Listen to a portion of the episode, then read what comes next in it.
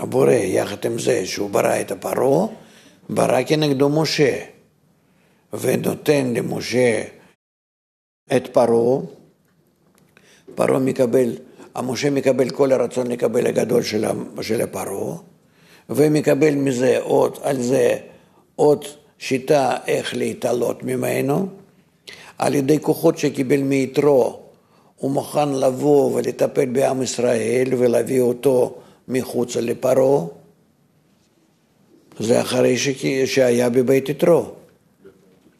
אה? בבית יתרו. אז הוא קיבל ממנו את התורה, נו, יחסית, שתורה של חיבור, שהוא רוצה עכשיו לגשת לבני ישראל, והוא אומר שחייבים להתחבר.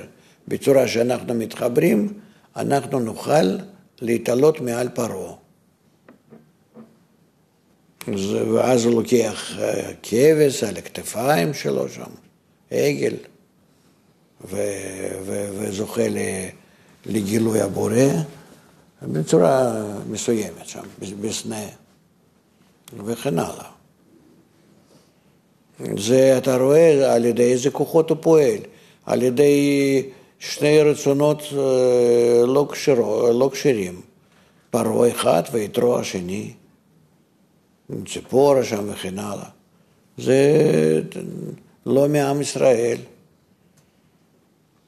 אבל דווקא על ידי זה הוא יודע איך לגשת לעם ולגשת לפרעה.